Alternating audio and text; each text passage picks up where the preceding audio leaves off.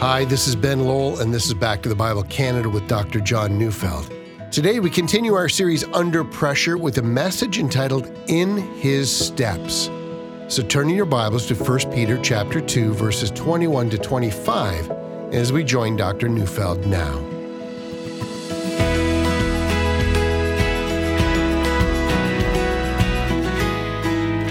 Seeing Jesus' cross as a substitutionary atoning sacrifice. That's essential to the Christian faith, and here's what I mean. Jesus died on the cross so that the anger of the Father over the sin of people might be satisfied, and so that we might be forgiven and reconciled to God. Christ died for me. But if we should think that once we've said that, that we'd have exhausted the meaning and purpose of the cross, well, we'd be mistaken. Jesus did many things while suffering on the cross. Paul tells us that when Jesus died on the cross, he dealt a fatal blow to Satan. He made a public spectacle of his defeat and humiliated him. And so we know that Christ can raid Satan's kingdom at any time, take his captives from him, and set them free. Now, that's in itself a mouthful, but it still doesn't exhaust all the meaning and the purpose of the cross. See, Jesus also suffered on the cross to provide for us an example of forgiving our enemies, even our greatest enemies. See, forgiving enemies and reconciling those thought to be unreconcilable, well, that's also one of the things that were accomplished on the cross. And still, the meaning of the cross is not exhausted.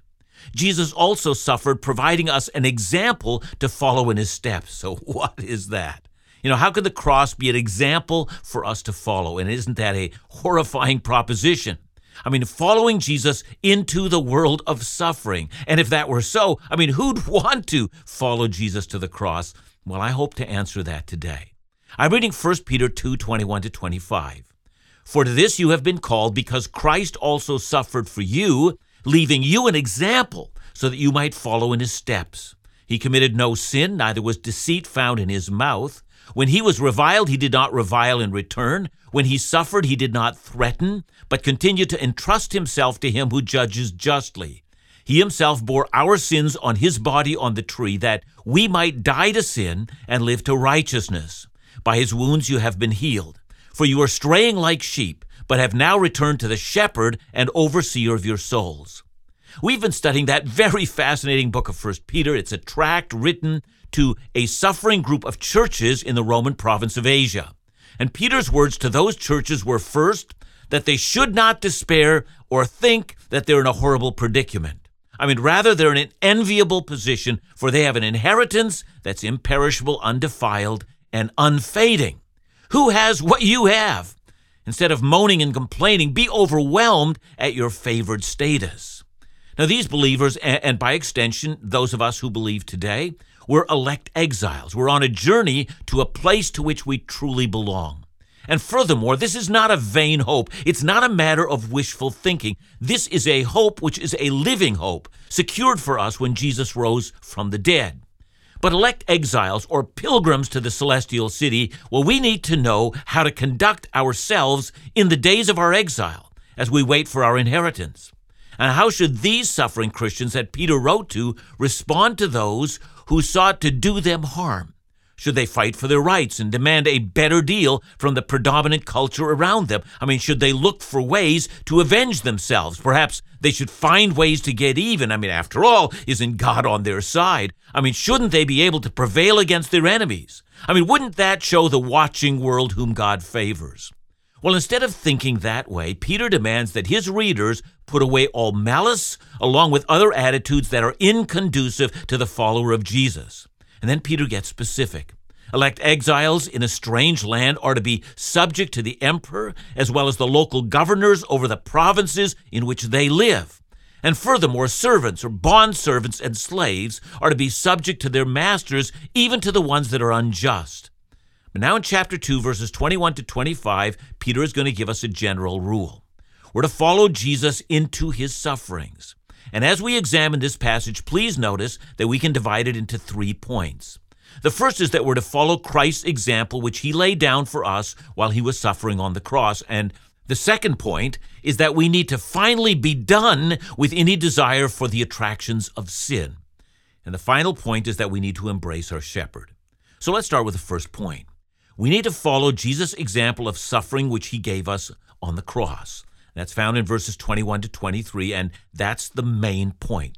It starts with a declarative statement For to this you have been called. Now, that language of calling, well, that's not unfamiliar to those of us who read 1 Peter. Chapter 2, verse 9, we were told we're called out of darkness into his wonderful light. That's a wonderful promise. Chapter 3, verse 9, we're told that we are called to bless those who do evil against us. Now, that's a, a more difficult calling. And then in chapter 5, verse 10, we're told that we're called to his eternal glory in Christ. Ah, that sounds a lot better. And there is before us an eternal glory, and we are called by God to receive it. Now, I bring that up here that Peter repeatedly speaks of the calling of the believer, and by that, he means that we've been summoned by God. God initiates the calling, and when God initiates it, it always happens. And that's what troubles so many about this section, right at the center of this book. So let's look at the context. Under the government of a very dangerous Roman emperor, Peter counsels Christians to submit to that emperor. And then, in regard to slaves, he demands they submit to their masters, even to those who are unjust. And if you haven't listened to my explanation of that, please go back and find that exposition. And here in the center of the Christian lifestyle, Peter wants all Christians to know, slave and free, that the lifestyle of the believer is a calling to imitate the sufferings of Jesus while he was on the cross. So let's follow Peter's line of thought. Let's jump forward to verse 22. While Jesus was suffering on the cross, says Peter, he committed no sin. Stop there. It's important. Let's talk about Jesus' sinlessness. Now, I think we must stop there because in a great many surveys that I've seen, you know, among professing Christians, well, there is a belief that Jesus sometimes sinned. So, why is that important? And what do we think about this matter? Well, let's consider what the Bible says. I'm going to start with a passage that doesn't prove his sinlessness, but that should start the discussion.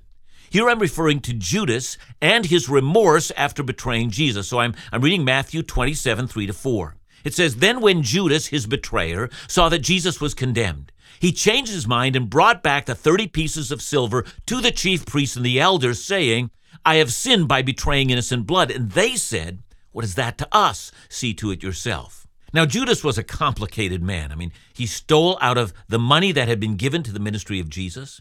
He complained when Mary poured expensive oil on Jesus' feet, and I have no doubt he was deeply disappointed with Jesus on a number of occasions.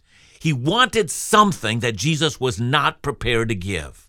Well, that's just really speculation. And yet, after he betrays Jesus, he knew that he was betraying an innocent man. And for our purposes, we need to ask just how innocent was Jesus in all his dealings. And it's important to ask that because as we know, we're living in a day when many of us, for some very good reasons, are disappointed with some very prominent leaders, both Christian and otherwise. Sexual misconduct, abuse of power, bad decisions, and immoral private life. And we've become accustomed to being disappointed by our heroes. But Judas, although he was very willing to sell Jesus to the chief priests, had to admit he saw no flaw in him, and that's quite a statement to make from a man who was his enemy. See, what else does the Bible say about Jesus? Well, John 8 29, we find Jesus saying something quite surprising. He says, I always do the things that are pleasing to God. Not sometimes, always. Then, several verses later, in a dispute with his enemies, verse 46 records him saying, Which one of you convicts me of sin? And of course, they don't answer because they can't name any infraction of God's law. See, the followers of Jesus who were in direct contact with Jesus thought the same. And Paul says so, 2 Corinthians 5:21. He says, "Jesus knew no sin." Hebrews 4:15 calls Jesus one who in every respect has been tempted as we are, yet without sin. 1 John 3 verse 5 says, "You know that he appeared in order to take away sins, and in him there is no sin." See, we don't understand the cross until we understand that it's the story of the sinless one being treated as a sinner. So, where's Peter going with this? Well, he says that while Jesus was suffering on the cross, even there, he committed no sin. And it takes some time to comprehend that. See, when people are under pressure, or when they're being abused, or when they're suffering terribly, we think it understandable that they might do something that's uncharacteristic or out of fashion and may lash out. But that's Peter's point. In Jesus' case, that wasn't the case. No doubt Jesus was tempted to sin, for here he saw the fury of his enemies, the fury of Satan full up. It must have made him angry, and he refuses to channel that anger into sin. And says Peter, that's our example. When we're being abused and mistreated, we need to make up our minds we will not sin. Abused and mistreated can't ever be an excuse for sin. That's the example we get from Jesus on the cross.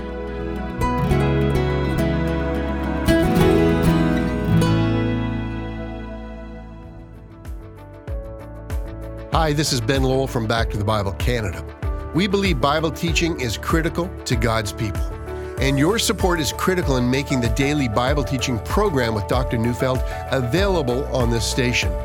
But we know there are times when you may miss the radio program.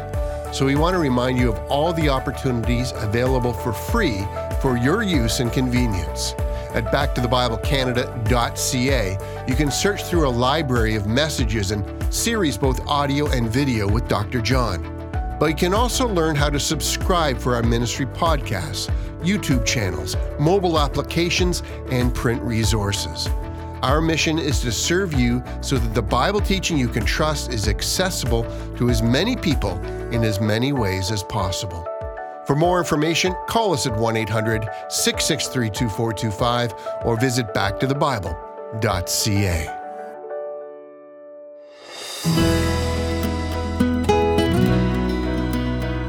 Peter gives us several examples of Christ's sinlessness while he was suffering on the cross. Peter starts by saying that when Jesus was reviled, he didn't revile in return. I mean, revile, that's an older word. It means to be insulted and to suffer from the abusive speech of others. And when we study the trial and crucifixion of Jesus, we find a great deal of abusive language directed at him. You know, one example was when Jesus was before Caiaphas and the ruling council. And they said, You're not a prophet at all. And then they blindfolded him and smacked him in the mouth. And with laughter, they said, Hey, Messiah, prophesy which one of us actually hit you. And what does Jesus do? Matthew 27, verse 63 says, He remained silent. Look, he knew who struck him, and he could have reminded them that they were going to stand before the judgment of God, and he does none of that. He's just silent. He refuses to trade in abusive language. And Peter goes further. He says, when he suffered, he did not threaten. Now, many of you have heard people say, I mean, you're going to get yours. Now, That's a threat or even the threat, you'd better watch your back. Well, how about revenge is a dish best served cold? And that's an interesting threat. It means I'm going to remember what you did, and I've got a long memory. And when you aren't looking, because it's been such a long time since you've wronged me, you know, when this deed has gone cold, that's when I'm going to return what you've done like thunder. And people act like that way all the time. Well, Jesus didn't. And if you want to follow an example as to what to do when you're being reviled and threatened, well, Peter says, follow in Jesus' steps. Act just like he did while he was on the cross. Now then, there's one line that we must not pass up here. It's the end of verse 23. I hope you see it. It says that Jesus continued to entrust himself to him who judges justly, and that's the key. Paul speaks about that in Romans 12, verse 19, where he says, Beloved, never avenge yourselves, but leave it to the wrath of God. For it is written, Vengeance is mine, I will repay, says the Lord. That is, entrust your soul to trust God, knowing that in due time there's going to be justice. And with that knowledge, you can refrain from wrath. That's exactly what Jesus did. And when Peter says that we're to follow in Jesus' steps, that's what he has in mind. Persecuted Christians, abused Christians, Christians who are being threatened need to be known for the same kind of an attitude that Jesus had. Trust in the Father. Believe that He will right the scale in due time, in His schedule. In the meantime, it's right to remain quiet under suffering rather than to holler and threaten. And so, if we're to follow in Jesus' steps, we're going to have to follow his example of dignified suffering from the cross. That's the Christian lifestyle. Now let's move to the second point in the passage, and it's this we need to be done with the attraction that we once had towards sin. Verse 24. He himself bore our sins in his body on the tree that we might die to sin and live to righteousness. By his wounds you have been healed. Now, the first part of the verse should be very familiar to us. He bore our sins on the tree. That's the penal substitutionary atonement. Jesus, who knew no sin, took up upon himself our sin, paid for them so that we might be forgiven and set free from the condemnation that awaits us. He's our sin bearer, He's our sin substitute. Very good. But notice right after telling us that, that Jesus bore our sins, comes the word that. Or we might translate it so that, or even in order that there might be an outcome. You see, Jesus bore our sins not just that we might be forgiven, yep, that is one of the outcomes of the cross and the most important one, but here's another that we might die to sin. Now, when you think about that, I mean, you might think about the words that were said at your baptism. You were buried with Christ at baptism, so that even as Christ was raised from the dead, you were raised from your baptismal waters so that you might live a new life. Indeed, the first part of Romans chapter 6, that is there. After telling us the meaning of baptism, Paul says, here I'm quoting from verse 6, we know that our old self was crucified with him in order that the body of sin might be brought to nothing. That is, the attraction of the flesh to sin might be ended. Then, verse 11, Paul goes on to say that we should reckon ourselves as dead to sin and alive to God in Christ Jesus. And then, not yet being done with the topic, Paul goes on to state that we're to present ourselves to God as those who have been brought from the death of sin to the life of Christ. Sin, he says, will no longer have dominion over you. And that's how Peter speaks as well. Christ died so that you would do two things. The first, die to sin. I remember some years ago having a conversation with a godly and mature believer. He told me that years ago he had come to Christ as an adult, and prior to his conversion, he said he had participated in a number of sins. And then he went on to say that what he then thought of as something that he loved is now something he finds extremely distasteful. Well, so far, so good. Everything he was saying was good and true. But then he said that on occasion he talked to people who came from a Christian family who were raised under the instruction of Scripture and, and how they hadn't participated in the same gross immorality that was a part of his former life. He said, you know, some of those Christians, they're attracted to the sins that they've never done. And perhaps he said that's the problem. They've never done those sins, so they don't know how empty and vile they are. Now, I was surprised to hear him say that. Now, this was a wonderful brother, but he was dead wrong in this. You don't have to come to Christ out of gross immorality to hate sin. Jesus never sinned, yet he hated sin. You see, you can come to Christ when you're five years old or when you're 55 years old. And in both cases, if you've really tasted the benefits of the cross, you'll want to die to all known sin in your life. Not only does Christ give you forgiveness, he gives you death. He gives you death to the life of sin. And then, not being done yet, Peter goes on to say, not only that we would die to sin, but that we would live to righteousness.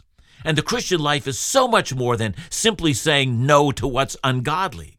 See, if that's all it were, you know, we would wear a permanent frown on our faces. We'd be killjoys, finding something wrong with everything. But here's a very large secret the Christian life is about finding something right and pleasurable and extremely attractive about righteousness. It's about rejoicing in good, in showing mercy, in seeking to do acts of grace to others, seeing God glorified, worshiping our Creator. Psalm 27, verse 4 says, One thing have I asked of the Lord, that I will seek after that I may dwell in the house of the Lord all the days of my life and gaze upon the beauty of the Lord and inquire in his temple. You see what David's saying? I find pleasure in God. I find him as source of my satisfaction. The knowledge of God not only puts a smile on my face and a song in my heart, it's the passion of my life. It's what I want more than anything else. And according to Peter, that's why Christ died. Yeah, of course, he bore your sin on his body on the tree. And yes, of course, you were healed by his wounds. But isn't it also true that he saved you from the life of sin and delivered you into the beauty of the life of righteousness? All right, let's review. We're to follow Jesus' steps into suffering, knowing that he died for us, to have us live for righteousness, especially when we're suffering. Now, the last point of the text. Not only are we to follow Jesus' steps, but we need to embrace Jesus as our shepherd. So I'll say this about shepherds and sheep. You know, sheep wander off, and they're easily ravaged by wild animals, they're stolen by thieves. They're unable to ward off predators and seem to be unmindful of the dangers they face. So let me make this personal. When we, the sheep, are converted to Christ, we get Christ, who functions for us in two ways. He's our shepherd. Job of shepherd is to lead the sheep, and the job of the sheep is to follow the shepherd. Simply go where the shepherd goes. He'll be with us. The second function Jesus has is these the overseer or the bishop or the one who exercises supervision over us. That is, our overseer will tell us what we're to do. Now, people want to get around this. I'm suffering right now, and it's hard to follow Jesus' example in my sufferings, they might say. Well, says Peter, don't you know who Jesus is? He's your shepherd and overseer. Walk in his steps. Go where he goes. Do what he tells you to do. He'll be with you. And the point is simple. To suffering Christians who might want to take matters into their own hands, who might feel that they should rebel against the hard path of suffering that Jesus calls his followers to take. Jesus commends us. Act like him. Understand what he has called us to do and to be, and entrust your soul to your shepherd and your overseer. So let these thoughts pervade your soul, not if you suffer, but when you suffer. And just like your suffering Savior, so you will, as his follower, also suffer. And like your suffering Savior, walk in his steps, be just like him, and then watch with delight what God does in you. Dr. John, thanks for your message today. Here's a question that probably a lot of us are thinking, but should every Christian expect to suffer for following Jesus? Yeah, that's such a good question. Now, there are a number of places in the Bible where we're told that. Philippians 1:29, for it has been granted to you on behalf of Christ not only to believe in him, but also to suffer for his sake. So that's what's been granted to us by God. So I do think that at some level, I mean, it's not always going to be the same kind of suffering. Um, but I do believe that uh, just simply, I mean, Jesus at times speaks about being excluded by the world.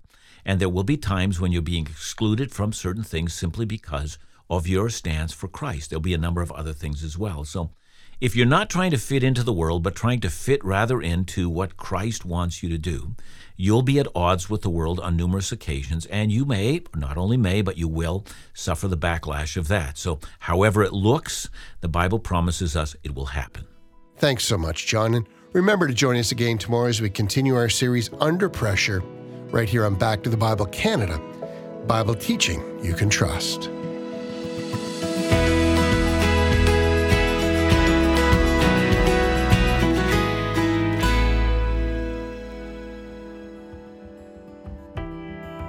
In Deuteronomy 11:19, we find instruction on our commitment to the teaching of the Bible. We are to teach His Word to our children, wherever we are at any time of day. And that's the significance of our 1119 Fellowship monthly partner program. So if you choose to join this monthly program, you're partnering with us to ensure that Bible teaching is being taught faithfully and abundantly. One monthly partner said, If your heart is to see Christians grow in maturity in their walk with the Lord and to see lives transformed and turned towards Jesus, I would encourage you to support the ministry of Back to the Bible Canada through their 1119 Fellowship Program. To join or for more information, or to offer a single gift towards our dollar for dollar fiscal year end match campaign, call us at 1 800 663 2425 or visit backtothebible.ca.